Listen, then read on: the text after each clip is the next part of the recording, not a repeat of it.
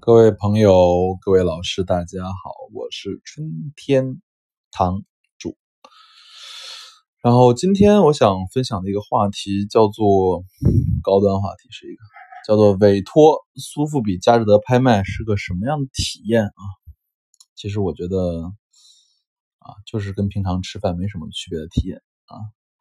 但是呢，因为其实很多朋友还是没有在苏家买过东西嘛，或者卖过东西，所以我做一个简单的分享。嗯，我先说我的个人态度啊。苏和家里面，我个人更认可苏富比啊，因为苏富比我觉得更老派啊，更保守、更谨慎一些啊，所以对于买家来说，它就更靠谱一些啊。而且我也直接说，就是苏富比和佳士得在物品征集的时候的策略，其实本身是认人的啊，认人比认物更重要。什么意思？就比如都拿一件东西出去。他认我不认你，他认翟俊民不认我，那都非常正常的事。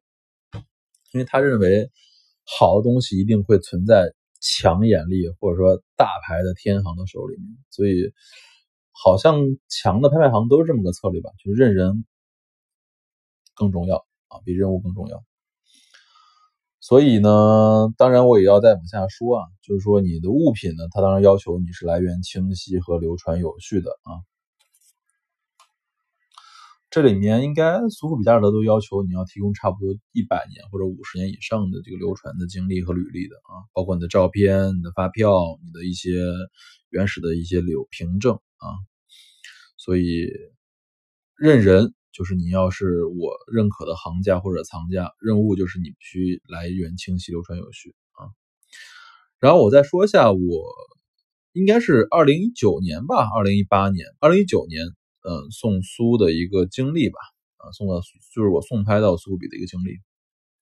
其实流程也非常简单，我给大家讲一下就好了，很很很简单。就第一就是东西是从海外买回来的，好像是瑞典吧，然后。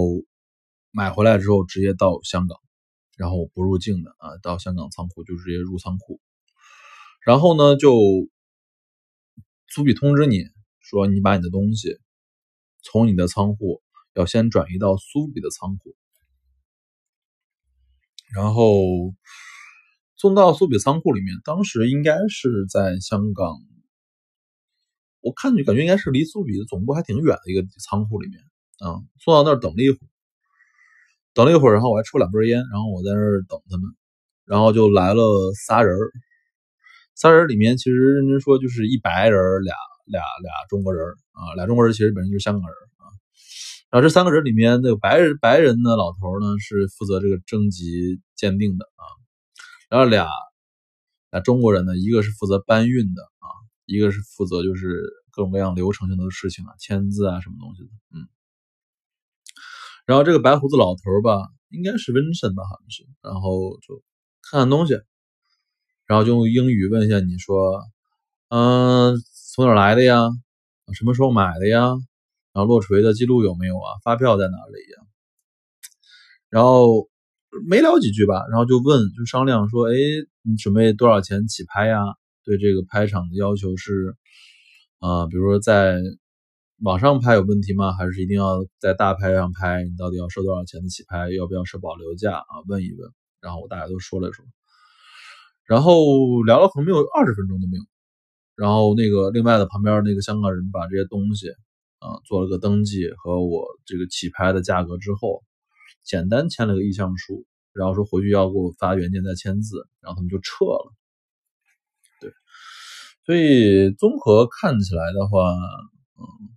我有几个感触吧，就是天天大家都说的什么苏富比、佳士得啊这种超级的拍卖行啊大拍卖行，其实对于真正的藏家和行家来说，其实就是触手可及啊。